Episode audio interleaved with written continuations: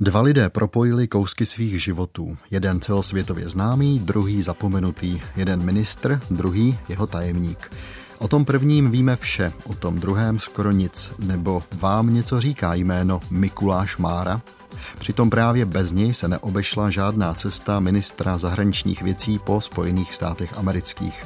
Jeho hlas známe díky unikátní nahrávce, kterou dnes uslyšíte poprvé. Dobrý poslech přeje David Hertl. Archiv Plus.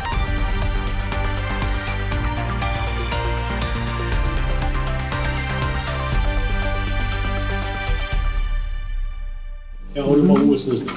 Já byl pryč, to už jsem pracoval pro, pro tu výstavu. Já byl na československém pavilonu jako komise. A když on tam přijel potom několikrát, tak tam přišel se podívat, tak jsme se tam jako seznámili.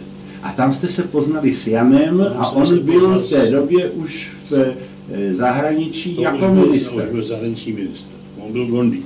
Pak Přijeli- měl velký známosti v Americe, tak jsem vždycky jezdil a mluvil na různých přednáškách a podobně. A pak přijel po druhý a zase ještě přišel jednou a já měl moc dobrýho kamaráda, doktora Steinbacha, který tenkrát byl taky na, na konzulátě a my jsme spolu dokonce bydleli asi dva roky během války. A Masaryk ho moc dobře znal už odtud. A on byl pátečník a Steinbach byl taky pátečník, takže o tamtud už se znali. Víte? A když přijel, tak nějak se Steinbachem stali dohromady, páč to byl jako starý kamarád víceméně. A pak já byl kamarád tenkrát už eh, se Steinbachem, tak nějak jsme se tak víceméně sešli.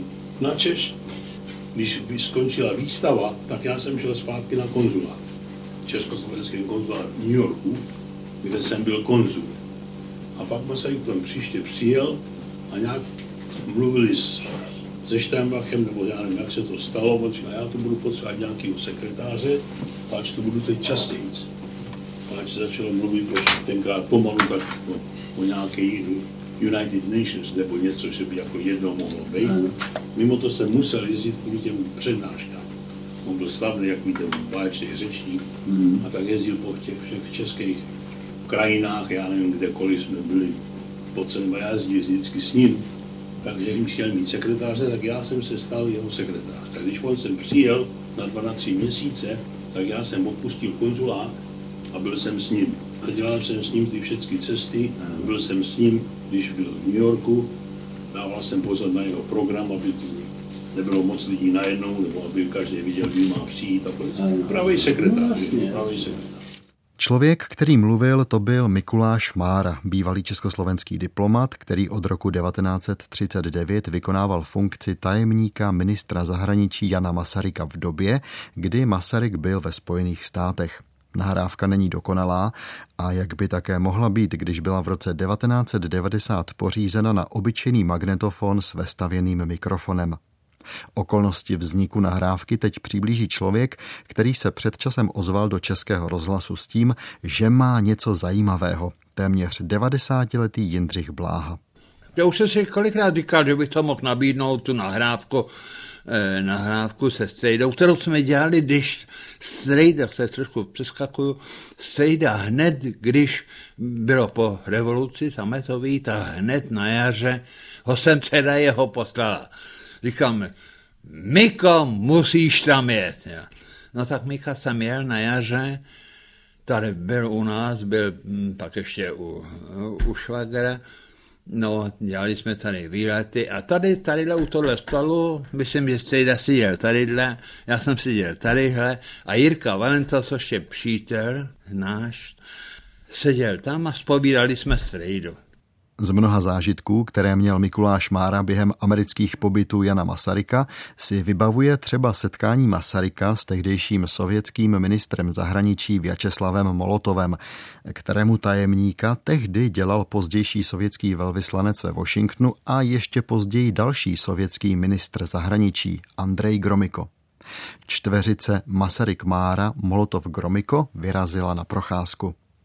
Na progůlku jsme jeli. Na jo, jo, jo, jo. Masaryk s Molotovem jel v jedný auto a já s Gromikem v druhém autu vzadu a nechali jsme jako mluvit. On byl stejně starý jako já, Gromik.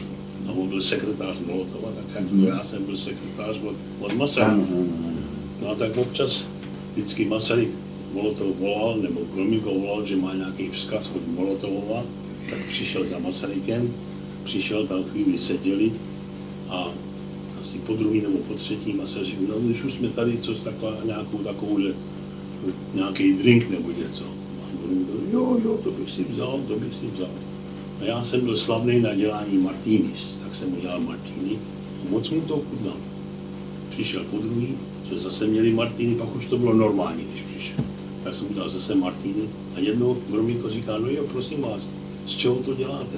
Já Pavlo, z, z britského, z anglického džinu. A už jste někdy dělali s vodkou? Mám ne, to jsme nedělali.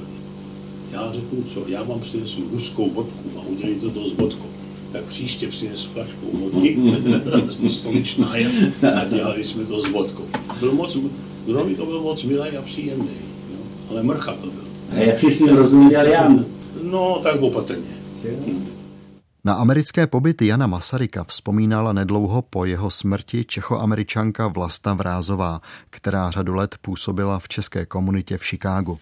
Za dobu války, kdykoliv k nám přiletěl Jan Masaryk z Británie, hned jsme věděli, že se dějí velké věci v Bílém domě.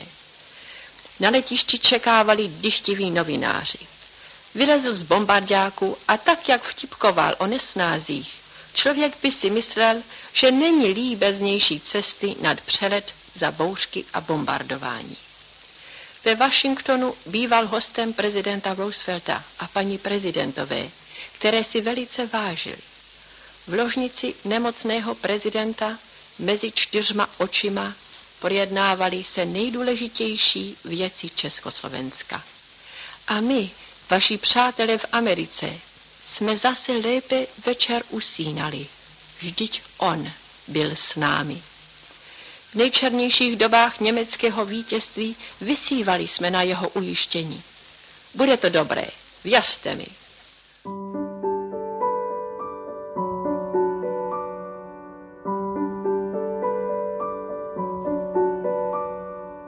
Jan Masaryk hovoří v roce 1941 o smyslu a cílech boje zahraniční československé armády. Nepotřebujeme žádných rad ani pokynů od různých levých nebo pravých izmů. My si pořádek uděláme sami. Ti, kteří se chystají k nám importovat nové a nám nepřijatelné metody, nepochodí. Naše kultura, naše demokracie, naše pracovitost, naše evropanství se nemá co učit ani z Berlína, ani z Moskvy. My chceme brzkou příležitost sami svůj drahý domov si dát do pořádku. A k tomu cíli je nutno tuto válku dobojovat až do konce. Kdo toto faktum zapírá, není hoden jména Čechoslovák. Naši doma touží po klidu, svobodném vydechnutí a stýská se jim po nás, oddělených od nich radbou odporného prušáckého ducha. A nám se stýská po nich. Spojenci rozhodli se vyhnat z Evropy gangstery. To je rovněž rozhodnutím naším a proto jsme svůj smutný osud spojili s osudem spojenců. Při chybách, které jsme udělali, a bez chyby není nikdo, bylo u nás 20 let velmi dobře. Potřebovali jsme ještě 20 let a byli bychom bývali vzorem spravedlivé politiky, hospodářské i sociální. Až vláda věcí našich do našich rukou se vrátí, započneme tam, kde jsme přestali a dále budeme nejen budovat, zlepšovat, ale hlavně milovat a odstříhat naši svobodnou, demokratickou, slušnou a spravedlivou vlast. A proto do boje proti společnému nepříteli. Hitler se všemi svými spoluviníky musí být a bude zničen. Do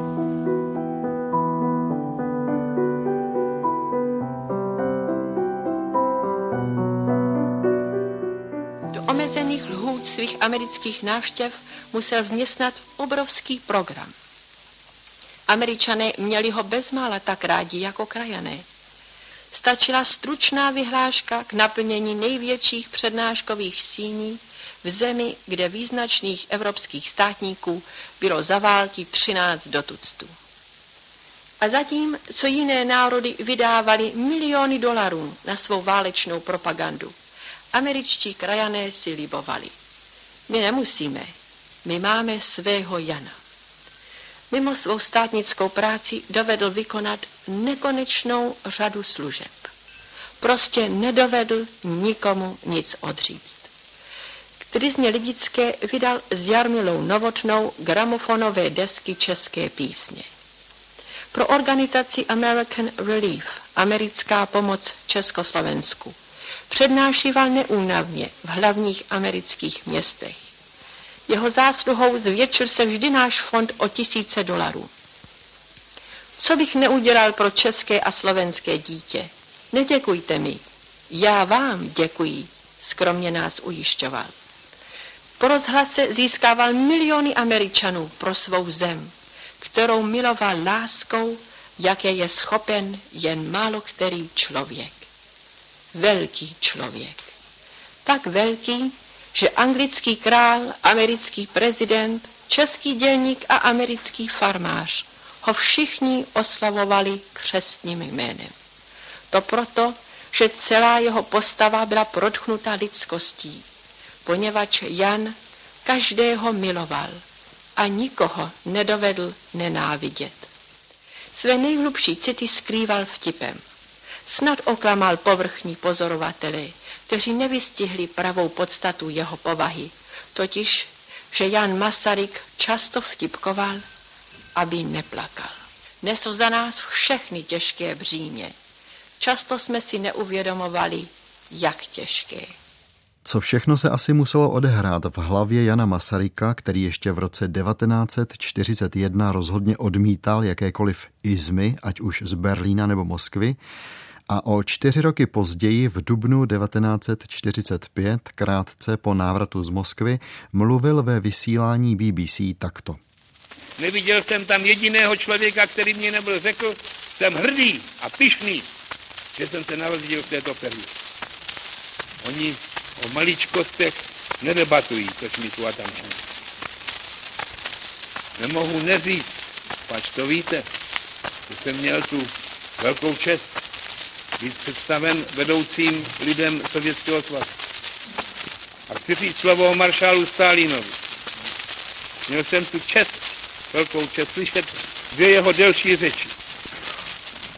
Maršál Stalin mluví tiše a negestikuluje. Nedělá tohle. Mluví tichým hlasem, který není slyšet ani do čtvrté řady, když začne mluvit. Ale minutu potom poslyší každý. Říká velká historická fakta, ale říká je klidně, tiše a řeknu skromně. V době, kdy Masaryk takto mluvil z Londýna, byla už v Košicích nová československá vláda. Na osvobozené území dorazila z Moskvy. Mám tu čest být členem této vlády a jsem zodpovědný za zahraniční republiku, eh, zahraniční eh, politiku této vlády. Chci vám říct toto.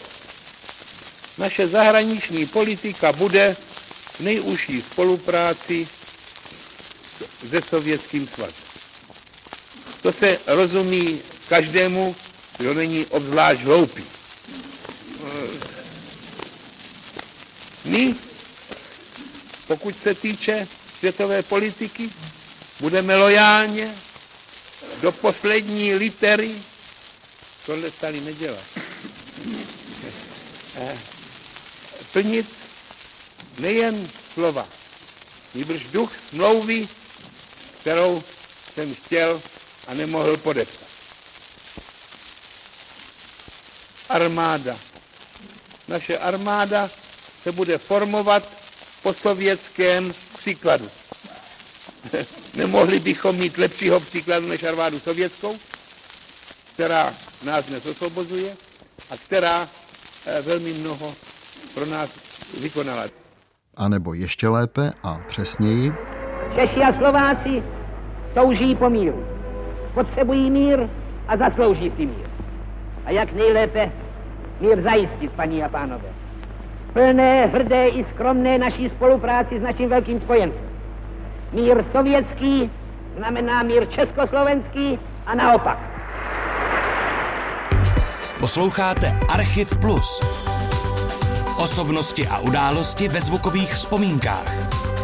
Premiéra v pátek po 8. večer na Plusu. Do nekonečna se cituje Masarykova věta z jednání se Stalinem v červenci 1947. Sovětský diktátor tam, diplomaticky řečeno, rozmluvil Čechoslovákům účast na Marshallovu plánu evropské obnovy. Masaryk měl po návratu prohlásit, že do Moskvy jel jako československý ministr, ale vrátil se jako Stalinův pohůnek. Opravdu?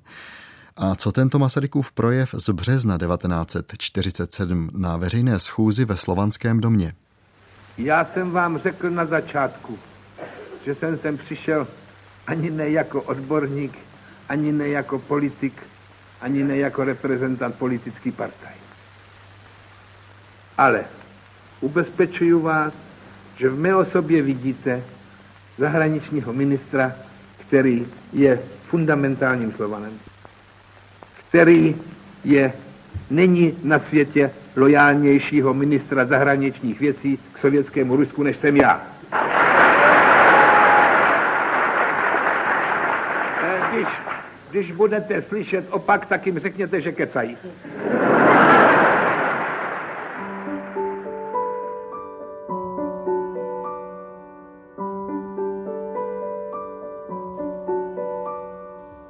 Dejme zase na chvíli slovo Masarykovu americkému tajemníkovi Mikuláši Márovi. Ne, on měl naprostou důvěru, že to nakonec všechno dobře dopadne. Bohužel, on měl tak velkou důvěru, že se ho komunisti báli, že když bude v Americe, že bude dělat moc proti ním. Páč tady měl takovou spoustu známých, i v těch nejlepších kruzích, že jo. No, kam chodil, všude o tom mluvil, tak se báli, že jako by byl nepříjemný nepřítel. No, no, aby ne. A kdy... Proto se ho museli zbavit. On jenom pořád doufal v to, co vždycky říkal, že třeba Československo jednou bude jako most mezi západem a východem. Jo. Potom moc mluvil, to byla takové jeho přání. Ovšem on na to ne, nevěděl, jak to tam na tom východě dopadne že místo normálního komunismu nebo socialismu, že, jo, že to bude, že to bude uh, diktatura. diktatura. No ale věřil tomu moc. Jo. My jsme tenkrát, když měl odjezd, koncem roku 47, měl odjet z Ameriky zpátky do Česku byl tu na zasedání United Nations a kdy mu říkal, že nemá jezdit že přijde do nemož, nemožné pozice tam mm. mezi těma komunisty. On říká, já nemůžu, tam jsou moje lidi, já musím být tam, kde moji lidi jsou. S čím také souvisel Masarykův návrat do Československa koncem roku 1947. Na to v roce 1991 vzpomínal další Masarykův tajemník Antonín Sum. Jan Masaryk, který, jak všichni dneska vědí, slíbil panu prezidentovi Masarykovi když umíral, že bude vždycky stát na straně prezidenta Beneše, tak ten nemohl v té době dělat nic jiného, než dělal. Nemohl jít někam třeba do zahraničí, jak mu mnozí lidé navrhovali. Dokonce ho nechtěli ani pustit sem v tom prosinci. Varovali ho, aby sem nechodil, že tady e, to špatně s ním dopadne. S tím on počítal. On říká, se musím vrátit. Já tam musím pomoct, pokud to půjde. Mikuláš Mára nepochyboval, že Jan Masaryk byl zavražděn. Důkazy proto neměl. V Československu byl Mára naposledy na měsíční dovolené v roce 1947 a o smrti Jana Masaryka se dozvěděl z amerických novin. Bylo to navíc v době, kdy rezignoval na post československého diplomata, protože odmítl sloužit pod novou komunistickou vládou, která se k moci prodrala 25. února 1948. K nějakým důvěrnějším informacím od kolegů z Černínského paláce už se proto nemohl dostat a tak jen z těch mnoha společných pobytů s Janem Masarykem ve Spojených státech sebevraždu vylučoval. Slíbil jsem Masarykovi ještě otci, že bude vždycky z Beneše. Tak s ním byl do, do poslední chvíle. No a Beneš už v té době už mu to moc nemyslel. Proto to všechno udělal, proto to nechal rozputit místo, aby řekl, už dost, že jo, tak couval a couval, tak jako couval, když přišel Mnichov, ve všem couval. Vyloučil. To byl člověk, který miloval život, miloval lidi. Tenkrát se říkalo, že měl uprchnout z toho se zima ústí nebo někde do Londýna, se říkalo. A že o tom nás se Rusé o tom dověděli, takže pro jistotu, ještě než se tam dostane, že ho odpraví. A kdyby byl odjel, tak to pro ně znamenalo moc, protože on byl velmi v Americe, v Anglii a všude, každý ho miloval. Že?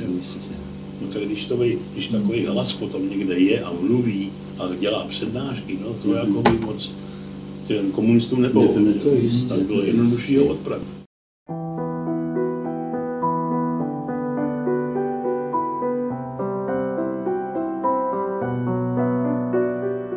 Asi poslední záznam hlasu Jana Masaryka pochází z 5. března 1948. Tehdy poprvé zasedala nová, komunisty nadiktovaná a prezidentem Benešem akceptovaná vláda. Ministrem zahraničí v této vládě byl Jan Masaryk. Když se 5. března konalo první zasedání této vlády, reportéři Československého rozhlasu si odchytávali jednotlivé ministry a ptali se, s čím na jednání jdou. V případě Jana Masaryka máme trochu smůlu. Jeho předřečník se krátce zmínil o všesokolském sletu, chystaném na konec června 1948 a téma tak bylo nastoleno.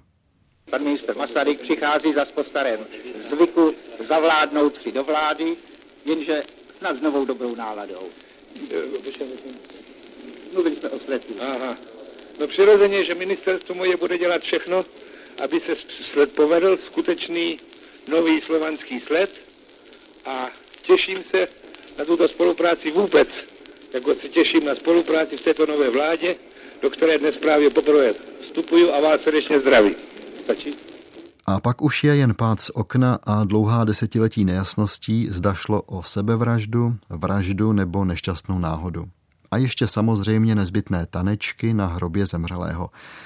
13. březen 1948, Panteon Národního muzea. Nad rakví Jana Masaryka řeční Klement Gottwald. Jene, drahý Jene, přijmi na rozloučenou náš poslední pozdrav, naše poslední s Bohem. Nám, kteří zde zůstáváme, jsi odkázal, abychom vždycky šli s lidem a my jen s lidem zůstaneme a s lidem půjdeme. To ti slibujeme.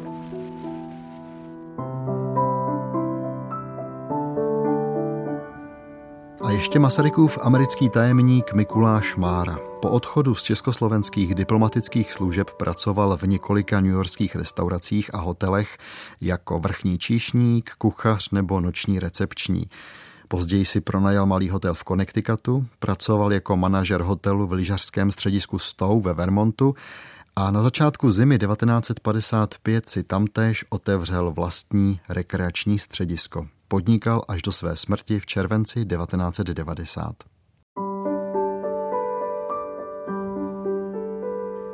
To je vše z dnešního Archivu Plus. Za zapůjčení nahrávky s hlasem Mikuláše Máry děkuji Jindřichu Bláhovi.